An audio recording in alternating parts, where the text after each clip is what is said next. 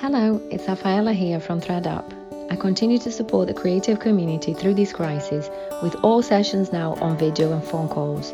For details, please check threadup.co.uk. You can also find details of free check-ins I offer on my Twitter at threadup underscore and on Instagram and Facebook at threadup. Please share this. Somebody out there might need it. Stay safe and let's get through it together.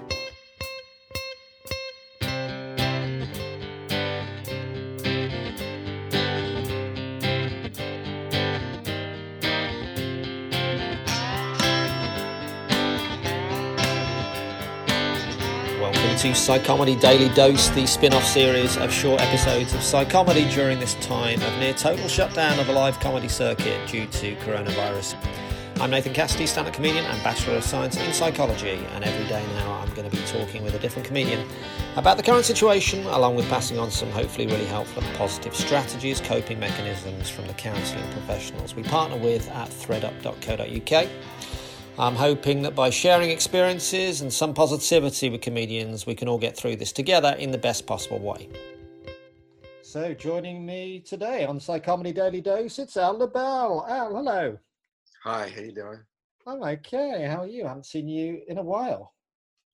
Well, we we just talked before the show started. yeah, that's what I mean. I haven't seen you in five seconds while I was just Yeah. checking my watch. Yeah. I know it does seem when you when you haven't seen me for a little, even five seconds, feel feels like it does. It does. You've changed. You've changed so much in those five seconds. You know. um, yes. Usually, my um, my massive amount of research for these daily podcasts that I'm doing now, because I don't have much time, um, are looking at your Twitter. And unfortunately, I don't think you've tweeted for a year, so I couldn't really do.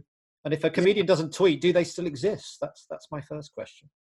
right. I hardly ever do it. A friend set me up like what ten years ago. I'm not good at the technology stuff, and I only use it to like uh, occasion uh, to announce like I'm doing a show somewhere. So there should have been some of that crap, you know.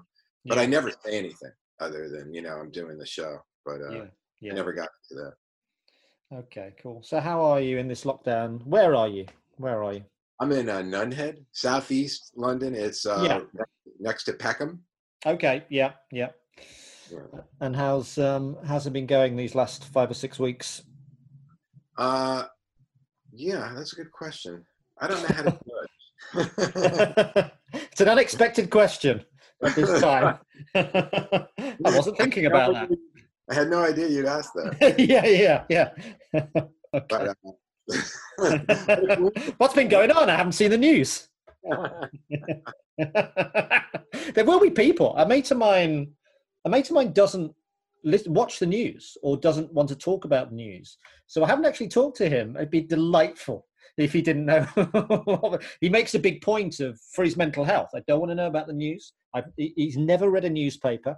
He's also never looked in a mirror, and he's the happiest person that I know. He floats around. There's a beautiful kind Oh, of ethereal quality to him because he's not weighed down. I don't know if you watch a lot of Right. news and what we talk about on this sometimes, and we partner with a counselling service. And one of the top tips for mental health at this time is don't get weighed down by the negativity in the news. And um, well, luckily, I'm already weighed down. I've, I've been pre-weighed down, so nothing can really add to it. Uh, but one question uh, I want to ask, uh, just before, because I'm afraid I'm going to forget to ask about your friend. Hmm.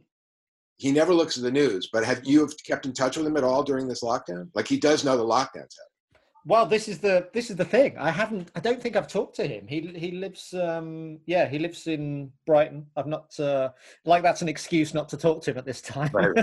yeah, yeah. lives in Brighton. Of course, I'm. Of course, I haven't kept in touch with him.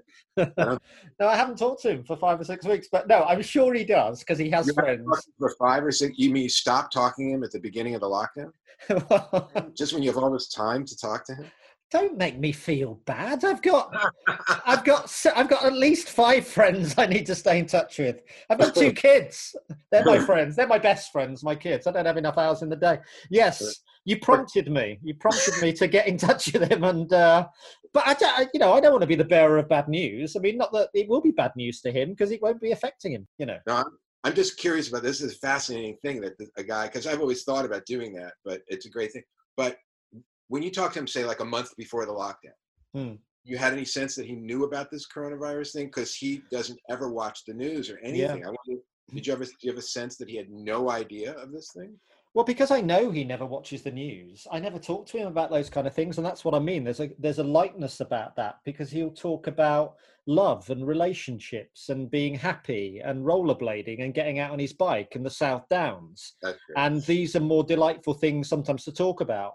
Um, you know, he's also very silly and childish, and but he's also you know into his businesses and he wants to be a success and wants to be a good plumber and wants to learn stuff um, so yeah he's a really interesting person to talk to doesn't complain about plumbing at all, physically hard, no bitching. No bitching about how no, it's tough to get under the sink and it's just exhausting. no bitching that's a good point really i've never never heard him i can't think of a yeah. And that's why i associate him with being very light and being very it was a lovely of comic. was- Spiritual? Is he like a spiritual Buddhist kind of? yes moment? y- kind of yeah he's he's got more into that over the last couple of years.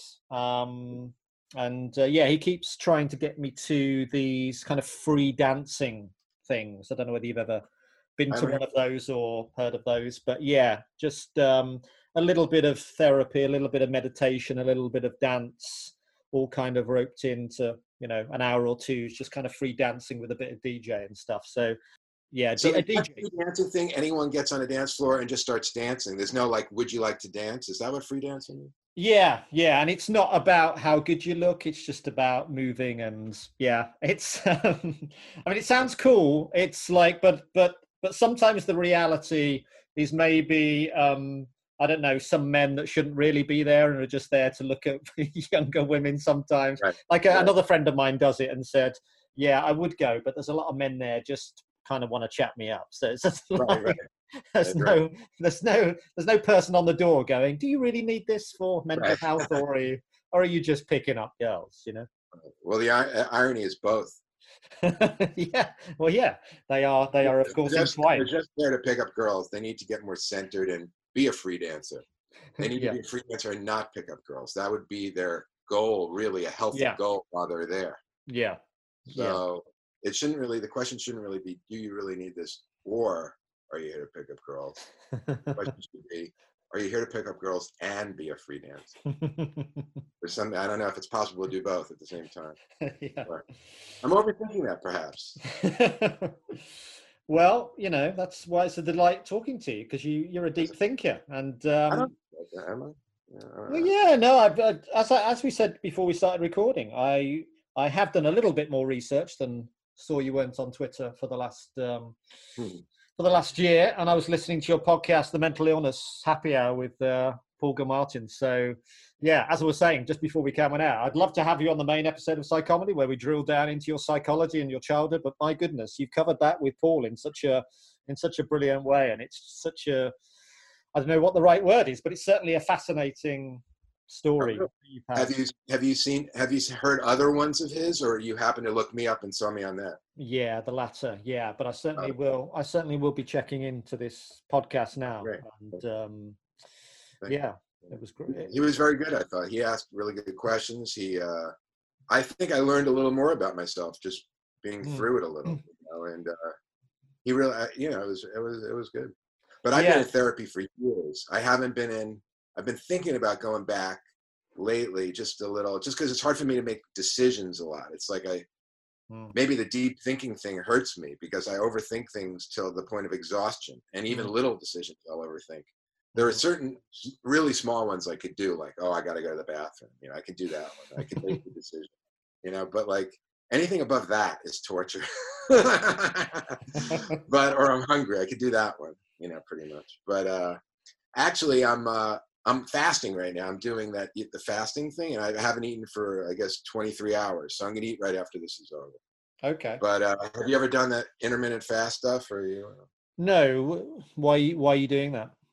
Well, I was doing that for health purposes. I always seem to get colds a lot, and uh, I that's yeah, that's the reason I started doing it because I saw online something about it raises your immune system. Mm. Because the idea is like when you're fasting, it it mirrors what the ancient humans did. When when they didn't purposely fast, or maybe they did. I, I think that we, the thing was they the theory is who knows if it's true that there were times when they couldn't find food, and so during those fi- times they became hunters and they're trying to find foods. But sometimes they could go two, three days or a week or whatever where they couldn't find an animal to kill or anything. Mm. But their immune system had to get really strong while they were starving to keep them Mm. alive and to keep them sharp enough to be able to find an animal to kill. Mm. And so their immune system got heightened. And so that's what they've seemed to have noticed in when they're testing fasting. It seems like your immune system gets heightened. Mm. And so, uh, at least for now, I was thinking when this virus started, uh, I was thinking maybe I was thinking, should I keep fasting? And I read online, they said this one doctor that does the stuff, he said anything beyond two days I wouldn't do because, and I never do beyond that anyway, but uh, he said there's some evidence your immune system goes down after two days, but he said anything up to that. So, I, you know, I'm still doing it during this. But also, like 10 years ago, I was 100 pounds heavier than this. I was very, very overweight. I let myself Okay. go. I was seeing a psychiatrist who prescribed drugs to me that one of them uh, was known to really put weight on. Right. And I was already a bit overweight, but that really, and then I start, you know, I'm an addictive personality type person, uh, overeating Mm. and especially sugar. And I would go to this uh, health food store in uh, Manhattan, and I would trick myself into thinking it was healthy. Like they had organic cheesecake uh, that was not made even of cheese; it was made of coconut, right. and on top of these incredible blue, like blueberries, blueberries and sauce, but it was all organic. And it was like this is ten years ago. It was ten dollars ten years ago. I would buy two of them and go to Starbucks with them instead of eating the Starbucks and I ordered a large latte. I'd eat like two huge coconut. Each one must have been like 800 calories. And so I was putting on wild weight, you know, and I ballooned up to 255. But back then I was working out more, so I had a little more muscles, but still 100 pounds. I was really borderline obese, you know. Yeah, So I've heard good things about the about the fasting. Yeah, from a from a yeah losing weight perspective and, a, and an immunity perspective. Yeah, it's good. Oh, really? So yeah, it's difficult, but I get a little self-esteem out of forcing myself to do it. But it, it is, uh, it's difficult. But I'm starting to now. I'm thinking maybe of trying that carnivore thing. Have you heard of that thing? What you mean, just eating meat or? Yeah, right. It doesn't have to just be meat. It could be cheese. It Yeah. could be. There are some dairy Like- products. They like an Atkins, like an Atkins Yeah, type diet. extreme, extreme version of Atkins. It's beyond At- it's beyond ketogenic. Ketogenic and Atkins are kind of. I think ketogenic is a little more fat in the diet than Atkins even. Yeah, But ketogenic is related to the Atkins, but carnivore is even more extreme. I'm just thinking about like upping my. You know, I don't know if I can do it. It's difficult, but uh, I haven't tried the carnivore thing. Mm. But uh, I think the Atkins got bad press, didn't it? Because Right. didn't, didn't the Atkins guy, like the um, Segway guy, didn't he? Wasn't he killed by his own invention? I didn't know about. I knew. I heard he tripped and fell. And the- the- didn't the Atkins guy die of? Didn't he die? I might be making this up. Die No. of heart problems related to eating Yeah. too much, and then the Segway guy died on his Segway, didn't he? I didn't even know about the the Segway guy died on a Segway. I think so. I might be totally. Sometimes I dream something and say it as Right. if it's a fact, but I've got a vague memory. The Segway guy. I think he went off a cliff on his Segway. Incredible. Yeah. Yeah. Okay. I didn't know that. But yeah, Atkins. I had heard there was a dis- he tripped and fell, but there was an issue as to was the heart did the heart attack cause him Right. to trip and fall? I, that, that's the last thing I read about it. I don't know. But yeah, there were issues about maybe it's too much protein on Atkins for the kidneys. There were Mm. issues maybe too much fat. It's unhealthy. And I think the same kind of issues with the ketogenic thing. People worry about that, but yet I think there's more evidence that it's not bad. Mm. But with the carnivore, I feel now I'm neurotic that I don't want to be spreading. You have a lot of people listening to this, right? I'm not advocating any diet. I'm not advocating. I don't think they're going to take your diet advice, to be honest. Okay. think- I, a comedian's diet. I trusted the Yeah. comedian yeah, yeah. How to how to eat. I trusted him, and now I'm well. You could get you could get sued. You know, having practiced law, you could get sued very easily on this. I'm thinking about it because mood. You know, like I do have like I hate to use labels because maybe it's all bullshit, but you know, OCD. You know, obsessive. And uh, a lot, well, you heard the podcast. and all that. Yeah, yeah. I mean, I'm interested to know. Yeah, I mean, listen to that podcast, Mental Illness Happy Hour with Paul Gilmartin. There's far too much to, to go into, but you know, yes, you've talked you, you talk there at length, you know, and you mention OCD and um, uh, and depression and these things, and the, the fact that you've seen therapists over the years. And do you feel like you're in a better place now, having been through all that therapy? You know, do you feel like you know? The... When you say better place, do you mean my location here in this chair? yeah, I'm talking about Nunhead. Do you feel like Nunhead is, is better than LA? That's what I'm saying. I don't think it is. Knowing what I know about the Peckham area, I don't think. But I don't know.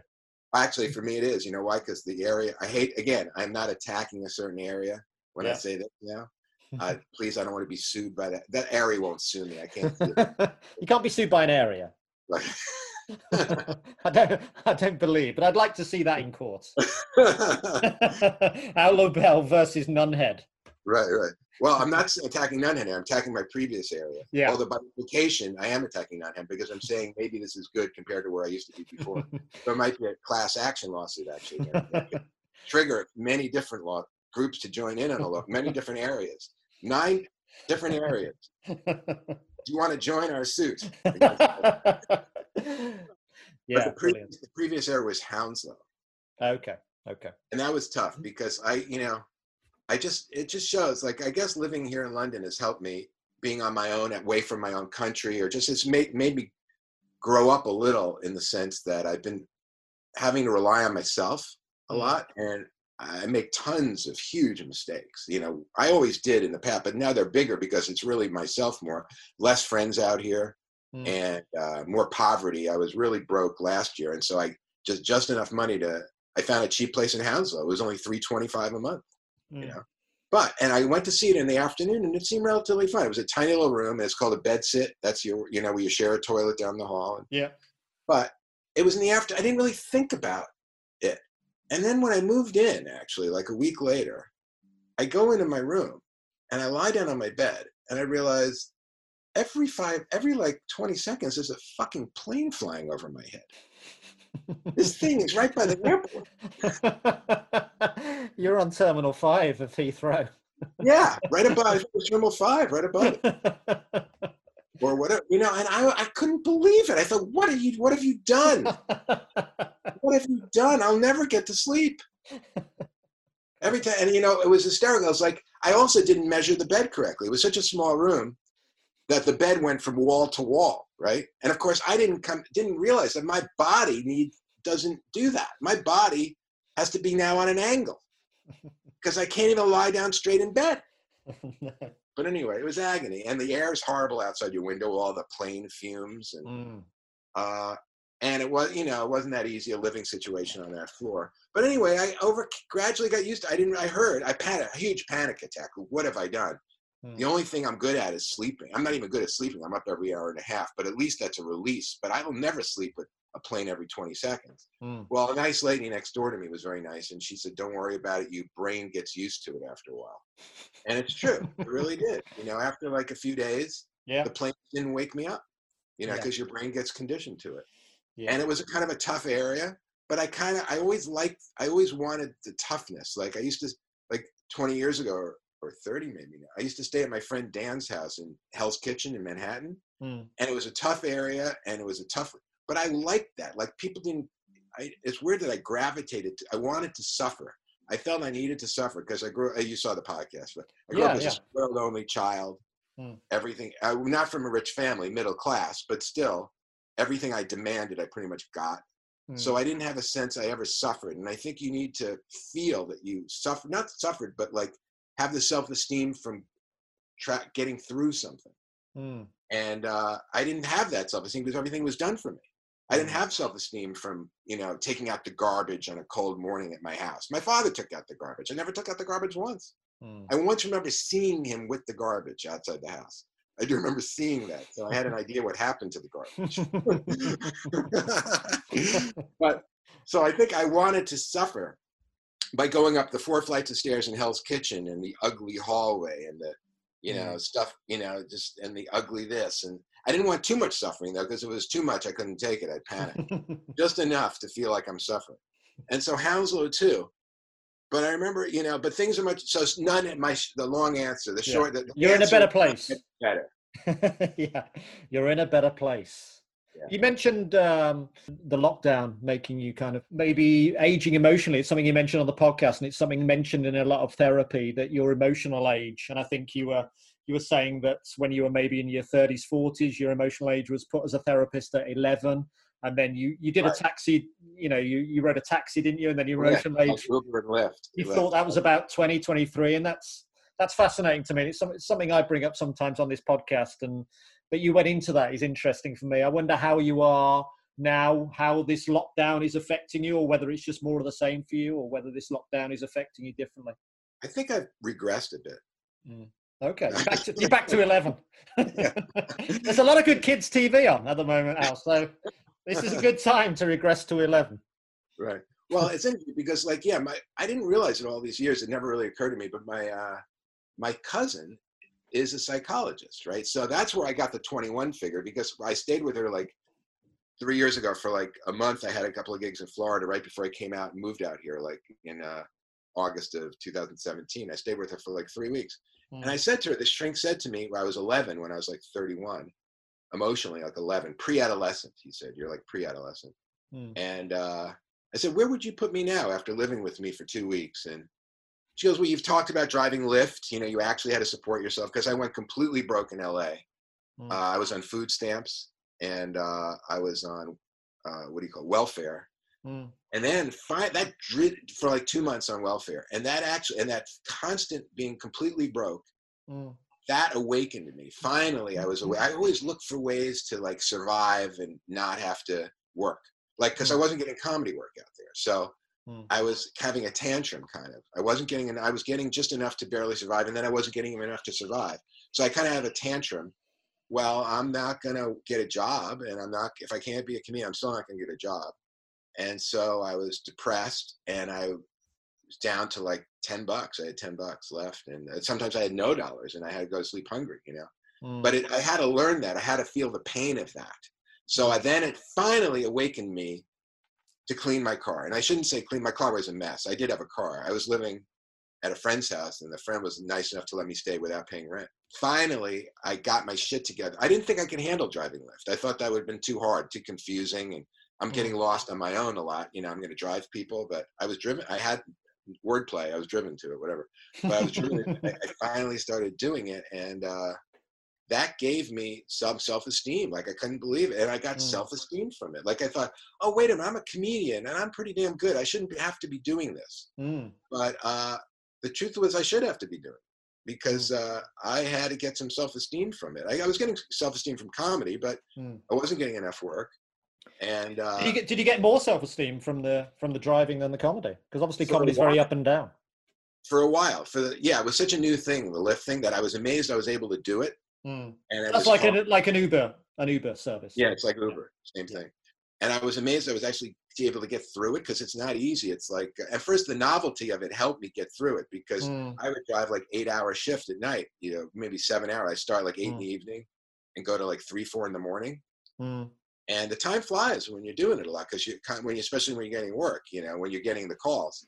Yeah. But uh, the novelty, the excitement, the wow, I'm doing this, and getting to meet the real people of LA, not just the fellow actors and comedians at Whole Foods, but uh, you know the real people. That was like eye opening. Like it was exciting. You know, Yeah. kinda- and also I felt like a public servant in a way. I'm doing a service. I actually Mm. felt connected to humanity.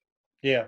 But Well, after so- like uh, four months of it, it got t- very exhausting and tiring and hard. Right. And so luckily, I got enough money together to get to Edinburgh. You know? Yeah. And uh, But that's so interesting from a psychological perspective as a comedian that I think probably a lot of comedians would struggle. I mean, you had massive success just before that. You were on Letterman loads of times. You were on Jay Leno loads of times. You were on Johnny Carson, weren't you? And you you won that massive comedy competition. And then I think a lot of comedians, even with far less success than that, um, if they started driving a cab, they'd be like, "This would be totally damaging to me psychologically. I need to be on stage." But it seems like to you, it was well, kind there of was a part that was damaging. Especially, I remember I picked up some people at the comedy store. My biggest fear was Oh. picking up a comedian at the comedy store okay, yeah. that I knew well. my you needed to Uh, avoid those bookings, Al. Jeez, Right. don't don't don't pick up anyone from the comedy store. Right now that I think about it, I'm not so sure. Yeah, I wouldn't say who the name of the person was, but it would say a location. And I, yeah, I did pick up at the comedy store. and it really depressed me because uh, luckily it wasn't a comedian. I did once pick up a comedian, a big, more of a, a guy that I didn't even know, so that didn't bother me. Not at the comedy store, somewhere else. But Mm. these people weren't comedians. They turned out to be. I heard them. Three people. I heard them in the back of my car talking about the comedy business, and I thought they were just audience. They were talking about the show. I can't remember the comedian's name that they really like at the show, Mm. but uh, then they were. I discovered they were agents. I heard that they were agents. They were talking about being, and in fact, one of them was representing. I don't want to mention names because I'm going to attack them in the story. So if I mention who they were, people would know maybe who the agent was, and so yeah, uh, yeah. I don't want to get sued by areas plus an yeah. It's gonna it's gonna keep you busy for the next year, if nothing else. Right. I hope they can't figure out it's them now from this. I, I haven't heard the story yet. Tell I'm me this. I'm afraid to tell it. Can I tell it? And it's not even a bad story. But uh, anyway, it relates more to my pain than them being okay. Let, we all know that agents can be jerky a little, jerks, right? They're known for that, even here, right? The business, the suits, right? Isn't that true? Yeah, yeah. Can I now be sued by all agents?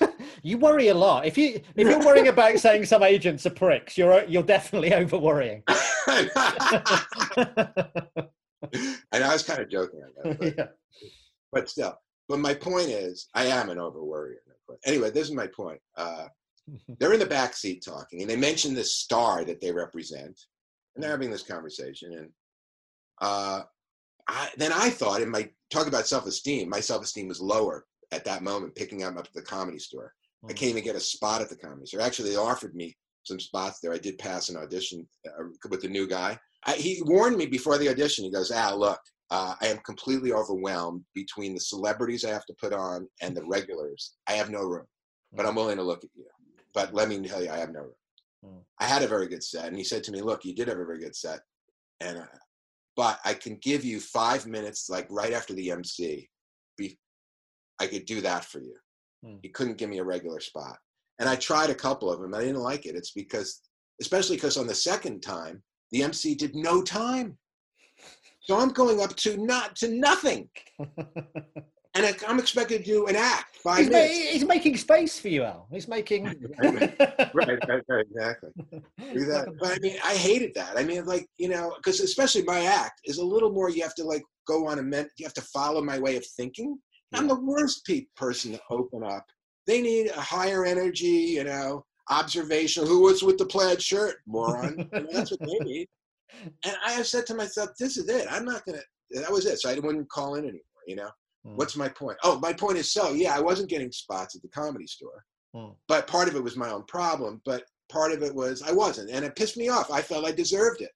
Yeah. You know, that's based on ability. I deserved it. I feel. Mm. You know, so anyway, I'm mad. I'm angry. I'm I'm hearing these talk. These agents talk about their superstar client. This is already lowering my self esteem. I'm Mm. driving the agent of a superstar comic. Mm. I felt even worse. And then the part of me thought, well, maybe I can get something out of this. So, I said to them, I'm a comic. You know, actually, I'm a comic. And one of those agents, you know what he said? I am too. Fuck. Even the agents are getting work. As a comedian, I couldn't even the fucking agents are getting stage time. The fucking agent. I am too. And that shut me the fuck up. I just kept fucking driving. right. I mean, even I, I I've heard of agents rejecting me, but telling me they're a comedian too. You can't get fucking lower than that. They're rejecting you because they're taking your spots. Yeah. Yeah, an agent. Yeah. This is I'm really embarrassed about. I dropped them off three miles before their apartment. No, I'm just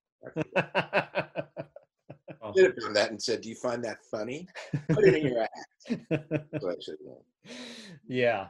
You know, you talk about low self-esteem, but actually, the I, I you don't strike me as bitter and um, you know, where, whereas you you could easily be. Um, I mean, maybe I maybe I don't know you well enough, but you, you know, you've had tremendous success. You know, you've you've had this enormous success. I mean, someone that's been on Letterman and you know um, Jay Leno, and you know, then you went to drive the taxi, and you, there doesn't seem to be that bitterness there that there would be in a lot of comics.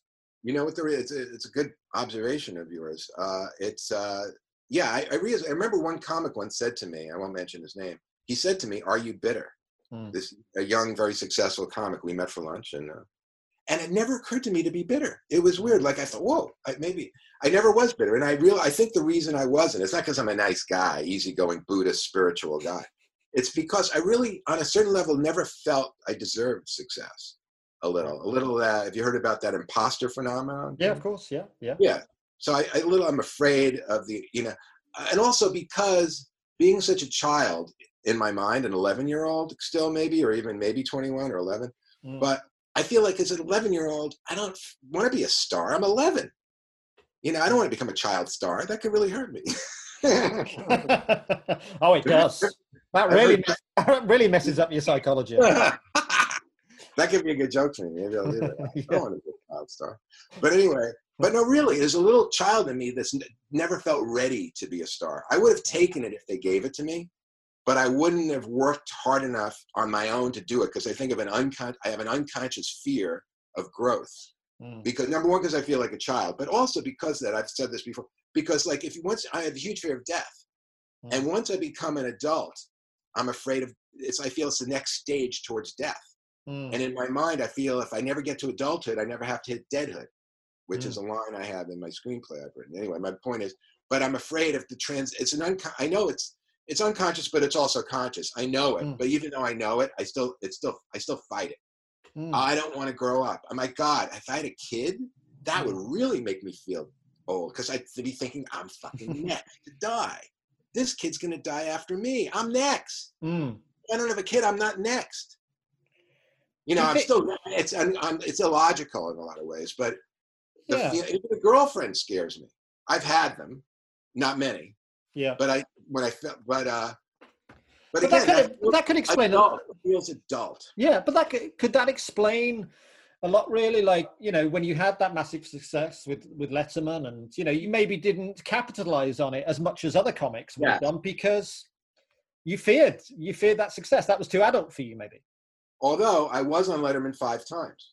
Yeah. Yeah i did but, five. So i kept coming back and doing it but I was afraid to, yeah, like I've always been afraid to really capitalize and really, how do I move? Mm. It's terrible. And I feel bad about it though. I do like, as I'm getting older, the irony is, or the paradox, not the paradox, there's a word, it's not, it's more than ironic. It's sad. Yeah. The older I get and the less opportunity now I have for success, because when you're older, mm. the more I want it. Yeah. that's, that's fair enough. But I, but I, wonder whether you had that huge success again that you you you'd withdraw from it uh, because yeah, I don't, I don't pattern, think, hasn't it? You know why I don't think I would because I, not as much because mm. I'm less afraid as a person only because I've suffered so much. Yeah, and I think through suffering I've gotten some self-esteem as a human being. I always felt like you saw the podcast. I always felt like an attachment to my mother. You know, uh, you know, just a, never disconnected. And, yeah. I, and if I desperately needed money, I could always go to my mother to rescue. Yeah. But then my mother died two years ago, sadly. But even before that, five years before that, she was in assisted living and had no money anymore. Mm. And I didn't have anyone to go. I had to suffer. I always needed to suffer. And before that, like Letterman times and Tonight Show times, I had never really suffered. Mm. And so I didn't really feel I deserved success. It was on a certain level, I didn't feel like I was didn't feel like a person, enough of a person to deserve it. I didn't feel like worth it to fight for. I didn't feel like fighting for myself. Mm. A little I did because I fought to get on the Tonight Show. I wanted to get on the Tonight Show. I did it. I fought enough to get certain things, but I didn't have enough of a, a center in me to want to go all the way. Yeah. Does that make sense psychologically? No, from- yes, absolutely, absolutely, and yeah, it explains maybe a lot. You were talking about the regret on your on that podcast also about being successful in England, then going back to LA and having no work, and but that could uh, explain that as well. You were suddenly becoming successful in the UK, and you kind of left the UK at that point. You know? Oh yeah, but actually, you know, it turned LA turned out to be good because I did that podcast in November, mm. and I was getting a lot of work in LA. So okay. I came back because I got a corporate gig in San Diego. Yeah. So for a, a, lot of money, a good amount of money, and they flew me in. So mm. that was the reason I was able to come. Mm. And then, uh, and by the way, I'll send you this. Uh, and also, these guys wanted me. I, am in a doc. I was a subject of a documentary in L.A. Yeah. And Right, and so they wanted me there because it was showing at a film festival in LA, mm. the documentary. And that's called Mentally Al, is it? Right. Yes. yes. Great. Well, Al, thank you so much for coming on this. I was going to say was, if people are listening to this, maybe they could listen to the podcast we've been talking about, the Mental Illness Happy Hour because I think he really does go into detail in terms of your background and uh, maybe Thank just sue you. Maybe just sue you, Al. that's what that's what you deserve for slagging off the whole industry and every single place you've ever lived. Okay. By the way, you could cut this, but do you feel from what I told you of that story of that agent that that is the type of thing I'd want cut? I don't think so at all. It's you're you're talking about the, the chances of an, an agent in LA listening to this are, are, are infinitesimally small, and the chance of them remembering that, and this is the bit I will cut. The chance of a, a of a remembering anything they've done is even he's even lower. That's hysterical. have no memory of being, otherwise right. they wouldn't still be. That's a great point. Unless he is a recovered yeah. yeah. Do you think? But a recovered is probably not likely to sue me because he's no longer. yeah. maybe that'll be the one good thing coming out of this lockdown. There'll be a lot of fans that are in recovery now and thinking maybe I shouldn't be maybe I shouldn't be a cunt anymore. Right. I think that's true. That I think this is a thing. It's a it's a cleansing in a certain way, the positive side of it. Yeah, yeah. Well, Al, okay, thank you. Thank you so much for joining me. What a thank what a what a pleasure. What an honor. Thank you so much. Thank you very much. The amazing Al Lubel there, my goodness, what, that was great. What a, what, what a guy, and what an amazing comic. As I say, do check him out on that uh, podcast, The Mental Illness Happy Hour with Paul Gilmartin. It's uh, brilliant and fascinating. Wonderful. So that was our show for today. Join us again tomorrow for more Psychomedy Daily Dose. Please listen back on all the daily shows, all the main shows. Please give us a five star review. Psychomedy is produced by Mike Hanson at Pod People Productions. Check out psychomedy.co.uk. There's mental health tips from our counselling partners, ThreadUp, who are also offering free check ins for people that can't afford counselling at this time. So check out their Twitter for details of that at ThredUp underscore. I'm Nathan Cassidy. Lots of love to you all. Stay healthy, stay optimistic, and tune back in for more Psychomedy Daily Dose tomorrow. Pod people.